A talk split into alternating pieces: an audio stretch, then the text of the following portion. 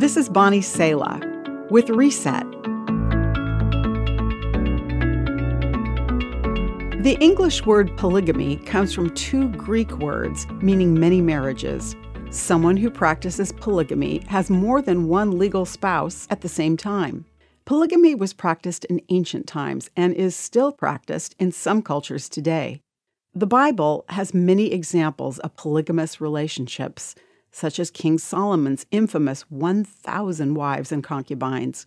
Scripture says that overall, King Solomon was the wisest man alive, yet God had warned against Solomon's decision in the matter of his many partners. First, Solomon's practices didn't value women as human beings. Most of his partners were pawns in politically strategic alliances. Second, God knew that a heart pulled in 1,000 directions, whether pulled toward pleasures, riches, or power, could not focus on God or on anything wholeheartedly. God warned against idol worship, love of money, and multiple partners, because no one can serve two masters, for either he will hate the one and love the other, or he will be devoted to one and despise the other, says Matthew.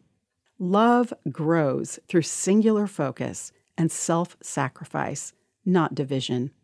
God created women and men in his own image, which means each of us is worthy of undivided love. When we follow God's example, we love our partner exclusively and undividedly so that we can obey God and honor his image in them. You've just heard Bonnie Sala with Reset. Reset your life by spending time with the truth and grace of God's Word today. For more resources like this, visit guidelines.org.